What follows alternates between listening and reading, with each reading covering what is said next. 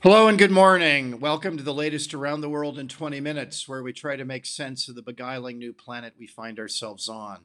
And it's a special episode for me. First of all, I'm here in Bavaria seeing my kids, Matilda and Samuel. Say hi, guys. Hello there.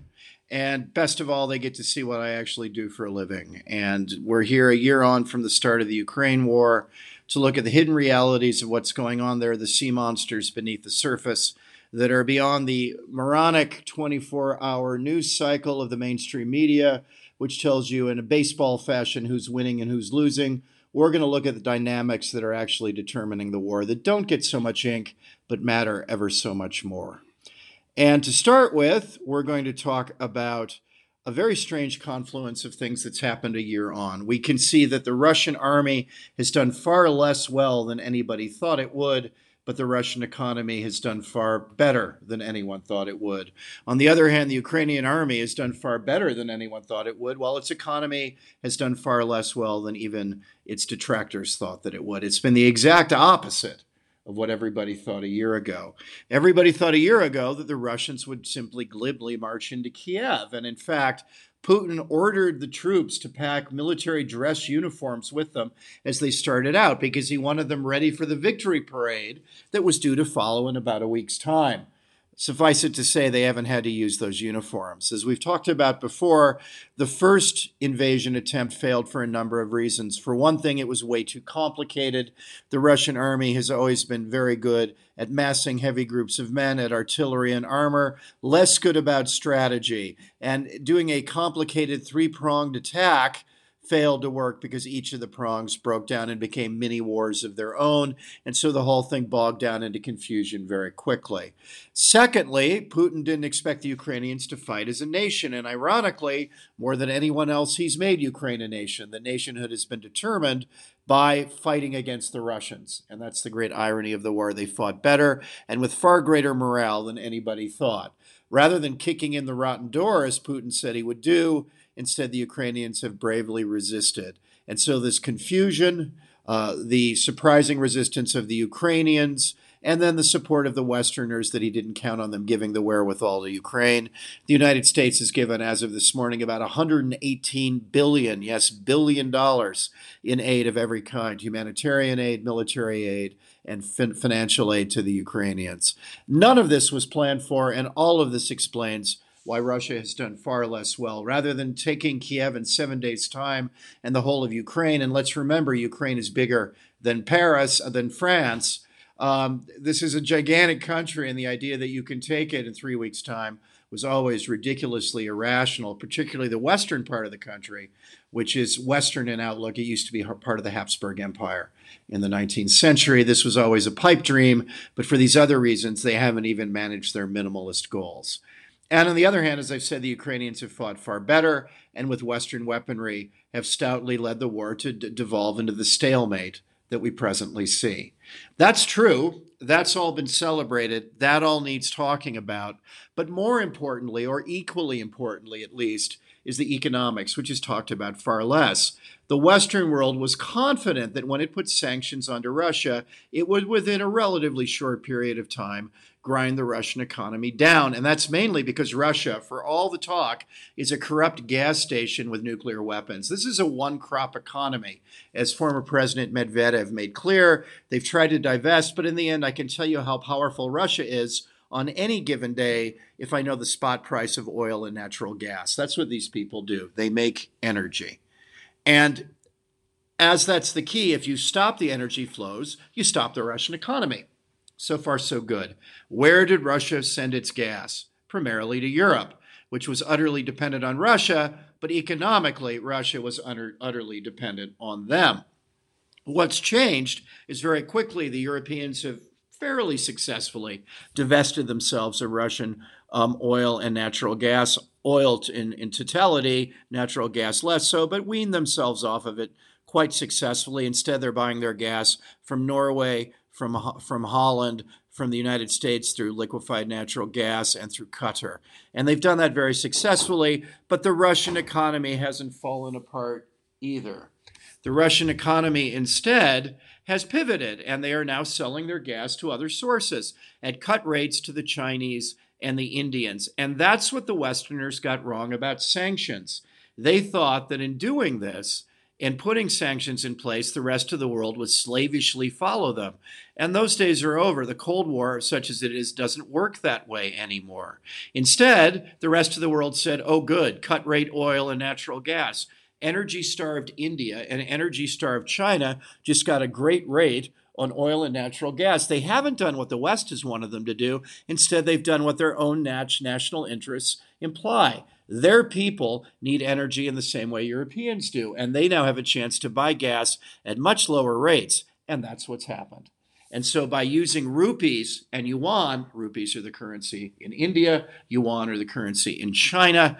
By doing this, they've gotten around formal Western sanctions, so not to run afoul of Western law.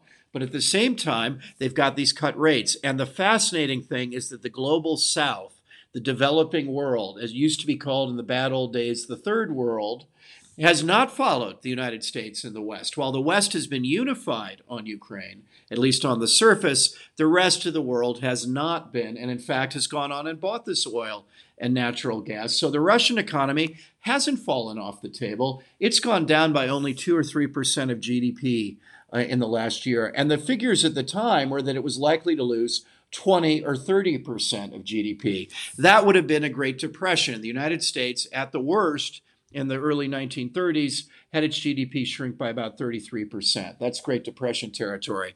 We thought we could inflict a Great Depression on Russia through sanctions, and that hasn't happened for the simple reason the rest of the world, beyond the West, hasn't gone along. And in fact, if you look at the 10 most populous countries in the world, the 10 countries in the world with the most people, nine of the 10, nine of the 10 are neutral in the Ukraine war. And that's what nobody's following going forward. Yes, by the way, the only exception to that is the United States, which is on that list, and they're pro Ukrainian. But every other country on that list is not. Who do I mean specifically so you get an idea in your head of who I'm talking about? Indonesia and Turkey and Mexico and Brazil and Argentina and China and India, Mexico, as I said, places like this are neutral because they don't want to be in the pocket of the Russians. They're not happy with what the Russians did, but they sure don't want to be in the pocket of the West and the United States either. And this going forward is the challenge. Whoever has the most allies, the United States or China, is going to end up the dominant power in the world. At the great power level, the Western level, the United States is far ahead. The United States has the UK and the Anglosphere, has the EU on side, has India on side within the region, has Japan on side. China only has Russia on side. But at that next level down, the emerging powers of the world that are doing better from a very low base, these people are neutral. We have to go back to the 1950s to Jack Kennedy, really, who used his father's great wealth to travel the world to see what was known then as the developing world, the third world. And Kennedy said correctly whoever dominates the rising part of the world is going to dominate the world in the next century. I think Kennedy was right then, and I think Kennedy is right now. But this explains why the Russian economy has done ever so much better than everyone thought it did. It's only gone down two or three percentage points of GDP in a year. And if anything, the, uh, the IMF says it's likely to grow at a low rate next year. So it's not about to collapse. On the other hand, the Ukrainian economy, unlike the Ukrainian military, is predictably an utter mess. Now, the fighting is in their country, and countries at war rarely do well in GDP terms because they're being destroyed. But the Ukrainian economy has gone down at 20 or 30 percent, which is precisely what you'd have expected to happen. And this means that they are utterly dependent on the United States to make the lights turn on in the morning. Utterly dependent.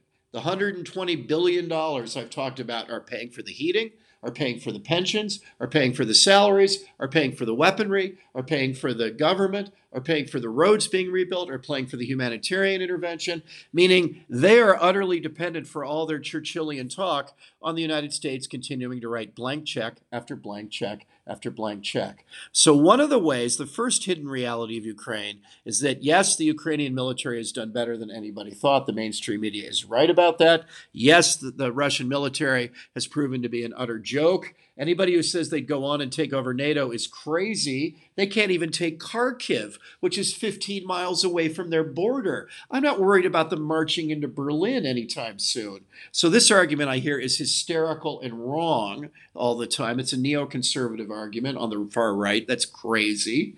Um, they can't even take over their next door neighbor that's a weakling. So that's all true. But the flip side is the Russian economy run by a very adroit, very well managed central bank, and with the global south still buying their oil and their and their gas, is doing remarkably well at losing only 2%. We thought they'd lose 20, 10 times better than we thought. The Ukrainian economy, on the other hand, because the fighting is there, is a basket case. This is the first hidden reality of Ukraine. The second hidden reality of Ukraine is that for all this talk about Western unity, watch this begin to fray. The two most important economic powers in the West are the Germans in Europe, who are the economic motor of Europe, and on the other hand, the United States, who again are giving more aid. And, and this infuriates me. The United States, for all this talk about Europe is great and Europe can manage its own problems and Europe is our equal, meeting after meeting after meeting, I listen to this nonsense. That's why I don't go to these meetings anymore, which are cheerleading by a bunch of people I wouldn't hire to be my interns. Samuel's laughing correctly, fair enough. Uh, but that's why. This is wish fulfillment. This is what they'd like to have happen. The reality is the math. The math is the math. The math is the United States has contributed more money to Ukraine than the rest of the world put together. Simple fact. Simple fact. And the idea that Europeans are pulling their weight is laughable. Eisenhower said when NATO was set up, well, we'll only have to have troops in Europe for 10 years. Then they'll rebuild their economies. They'll have their own troops. And then we can go home. And we, yes, we'll still give them a nuclear guarantee. And we'll still be their ally if they need it. We'll come and help them. But we don't need to have troops in. During the NATO debates in 1949, this is what the United States public was told. Europe's a mess, it's rubble. We have to help them. We don't want them to be communists in Italy and Germany and France. So we'll stay for 10 years. They'll then rebuild their economies, and then we can go home and we'll only come and help them if they need us, if the Russians attack. That was the sale. 80 years later, 80 years later, we're still here. And the Europeans have rebuilt their economy. It's now, their GDP is roughly the size of the United States if you add them all together. And we're still here while the French hate me from the safety of a cafe, while I pay for their defense and they get to retire at the age of 14. This is not sustainable. The United States has massive problems that need dealing with with its own money. Fentanyl has killed over 100,000 people in the last year. The opioid crisis, you don't hear a word about has killed them. And why? They live in the middle of America, not where the mainstream media of Europe or the United States are. Nobody knows these people. They're Trump voters. Nobody cares what happens to them. I do. A hundred thousand of them have died. And I would like to put some money into treating these people who have this terrible problem. Our schools are a mess. Our roads are a mess. Our border is a mess. Crime is a mess. Everyone knows this in the United States, whatever political view you have. I want the money to help the people of the United States, not the people of Ukraine, one of the most corrupt countries in the world. And we're not even auditing it. I, Biden is fighting us auditing what goes on in Ukraine, meaning I'm just giving them the money and saying, good luck, I'm sure you'll spend it well. And the polling numbers show this is no longer acceptable to Americans for exactly the reasons I've laid out. I've even left out the geostrategic argument that China is the major threat moving forward. China is the only country in the world that is a pure superpower competitor to the United States. It's the only country in the world that can remake the world in its own image in the next 20 or 30 years. There are no other threats to the United States globally in the world. So we're worried about a third order priority, a declining Russia, fighting in its next door neighbor, and we're spending $100 billion on this, the Chinese must fall over themselves laughing every morning while we ignore the Indo Pacific, the region of the world growing at the fastest rate with the most political risk. We're utterly ignoring the thing that matters to worry about the thing that doesn't.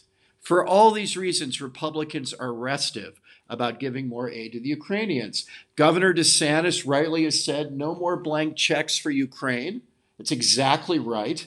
Nobody's talking about moving the money to zero, but having it be accounted for, having it be for specific things, and having it be less, every Republican is in favor of. And if you look at the polling now, for the first time in January, Washington Post polls show that a minority of people, it's below 50%, it's gone down from about 75 to 49, 48%, are now for giving Ukraine no more wherewithal. fatigue is setting in. We don't see the benefit of doing this forever when we have our own problems. And if the Republicans take the White House, the Ukrainians are in for one heck of a shock because you don't read this story in the mainstream media, but that doesn't mean I'm not right. The other issue is Germany. There's a very interesting poll in the, Euro, um, the European Council on Foreign Relations did a very good, good poll. I, I hate their politics. I love their polling. They do very good work. And although they think Europe, I mean, Mark Leonard was wrong, Europe was going to be the next superpower, then China was going to be the next superpower. Basically, Mark is rooting for anyone who isn't the United States. But let me just say, beyond his wish fulfillment, the polls are fantastic, and they do spend a lot of money and do in depth polling of individual European countries as well as the states and around the world. Fantastic polling. And one of the things that, that Mark's people have gotten right is to look through the polling at individual countries. Of all the countries in Europe, the one with the most fatigue, like the United States, for different reasons, is Germany. And Germany, in poll after poll after poll, if you ask them the question and you make it extreme, there are two possibilities. You can, if you say to a European, you can fight for justice or you can have peace. They aren't the same. Justice means you keep fighting, you keep giving the Ukrainians weapons, you give them weapons as long as it takes for them to reclaim every single kilometer of Ukrainian territory, and then you're going to have a recession because you will. You have energy problems. You have to give them all this money. You have all these problems of your own you're not spending any money on. And you're willing to do that. And the other extreme is that you want peace this morning. Wherever the boundary is this morning, like in Korea, that's where the boundary is going to be. And the war stops, and then you can go back to running your own economy and spending the money on your own. If those are the two extremes, most people in Europe are deeply divided about what to do about this. The, the, the numbers are 60 40, 40 60, somewhere in there. In Germany, in Germany, a vast majority of people want peace this morning. They don't want the war. The war is too close. They have huge problems. The German economic model is broken down. The German model for 70 years was cheap Russian gas to make high end German products to sell to China. That's the model. Well, both parts of that are broken the input and the output. The input of cheap Russian gas doesn't work anymore, and the output to China is highly problematic. So the Germans have to figure out a new economic model so they can live the way they are now. That, that's what they want to be focused on. And I under they want to eat and have their children do well and all that. They don't want to be writing check after check after check to Mr. Zelensky. Also, they're worried that this war is much closer to them than the United States. It's always the United States is a castle with two moats, the Atlantic and the Pacific Oceans protecting it. Germany's fairly close, uncomfortably close to Ukraine. So this worries them in a big way. And so these numbers are quite consistent that of all the major European powers, the German public is starting to say, like the American Republicans, enough. And this is a story you haven't heard about. You've heard about Western unity, but beneath the unity, the sea monster is fatigue is setting in. How long are these checks going to be written? I would argue already the clock is beginning to run out. And that's the second hidden reality of Ukraine. And then the third hidden reality of Ukraine, and this one really worries me from my Iraq days uh, when my all my antenna go up, um, we don't agree on what success looks like. I remember saying this in the Iraq War when I was around the crazies of the Bush administration and their cheerleaders in, in the press who are still now cheerleading for Ukraine. Yes, the very same people who said the Iraq War would go great haven't killed themselves or ended up in prison. They're now having very good jobs and telling everyone things are going to go great in Ukraine. Why don't we judge them in a Republican Jeffersonian manner by how stupid they were before? I mean you, David Frum. I mean you, Anne Applebaum. I'm talking about specific people Kagan, Krauthammer, Kristol. All you people, other than Krauthammer, who's no longer with us, all you people have an awful lot to answer for, Max Boot, who got us into the Iraq War, have no shame about the quarter million people who died in the catastrophe it caused the United States. And in return are now saying, trust me again? Shame on me if I do. Shame on me if I do. But I have to say this because no one else is. This is outrageous, and you should be held accountable when you're right and when you're wrong. That's a Jeffersonian view that you don't have, that I do have. So the people are saying this is great. What does victory look like? And no one in Iraq would say the same thing. I'd ask 10 people what victory looked like, I'd get 10 answers. I need one answer. And let me explain how this works. In World War II, the answer is we utterly destroy Nazism and we utterly destroy Imperial Japan. Mussolini didn't count. That's, that's victory. That's what it looks like. We retake Europe from the Nazis, and we we take in the Indo-Pacific, or as the Imperial Japanese called it, the Greater East Asia Co-Prosperity Sphere. We retake that from the Japanese. We subjugate them. We throw out these evil regimes, and we put in place democratic regimes. That is a very specific goal. You can argue about it, but we know what I mean. I don't know what anyone means in Ukraine. What does victory look like? We go back to the 2014 boundaries, so the Donbass is half Russian half Ukrainian. Crimea stays Russian, and then the rest of the country exists as a rump state that's rebuilt. That's probably the most likely outcome. That I could live with that. Zelensky couldn't. Zelensky says, "I want every kilometer of territory returned from the pre-2014 boundaries, meaning Crimea, which means that Russia could use tactical nuclear weapons to keep Crimea." Are you kidding me? I'm not for that. Are you kidding me? Tactical nuclear weapons are on the line, you're out of your mind if you think I'm for that. So we don't agree. We agree the Russians are bad. We agree that Ukraine, Ukraine shouldn't lose any more territory. We agree Ukraine shouldn't be eviscerated from the map. Sure. But if we win, what does victory look like? You're going to get 12 different answers. The German answer and the Republican answer would be more like my first answer. The Ukrainian answer, the neoconservative answer, the Wilsonian answer would be more like Zelensky's answer. But they're not the same. We don't agree about what the end state of the war looks like. And we think that someday down the line we're going to agree. No, we're going to run into gigantic problems because we don't agree on what victory is. And if you don't agree on what you're doing, you can't do it. This is Aristotle. This is basic thinking. This is Greek thinking. So, the hidden realities of Ukraine beneath the surface are clear. On the one hand, the Ukrainian army has overperformed. Its economy has done terribly because of the reality of the fighting there. The Russian army's done underperformed, but its economy has overperformed but Russia's done very well. For the second hidden reality, the global south, the emerging markets are not with the West over the war in any way. The third point is there's war fatigue setting in in the two key economic motors driving the West, Germany and the United States.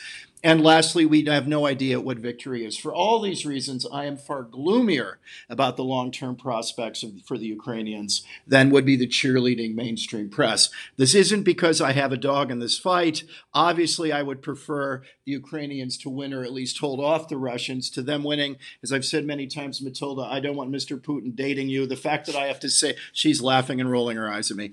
The fact that the fact that I have to say this is how crazy the debates become. Of course he's evil. Of course course, he shouldn't invade the country. And as everyone who follows this knows, I was entirely for giving the Ukrainians wherewithal to defend themselves. I'm not for giving them wherewithal to meet their strategic needs while we don't deal with fentanyl, we don't deal with teachers' crisis, we don't deal with roads crises, we don't deal with all the problems with crime in the United States, we don't deal with the opioid situation, we don't deal with China. And instead, I'm worried about the 16th order priority, and I spend $120 billion on that. That is irresponsible. This is going to get darker before it gets better because these hidden realities, like sea monsters in Loch Ness, don't go away. Thank you very much. I hope you enjoyed it. Fun to do this in front of the kids.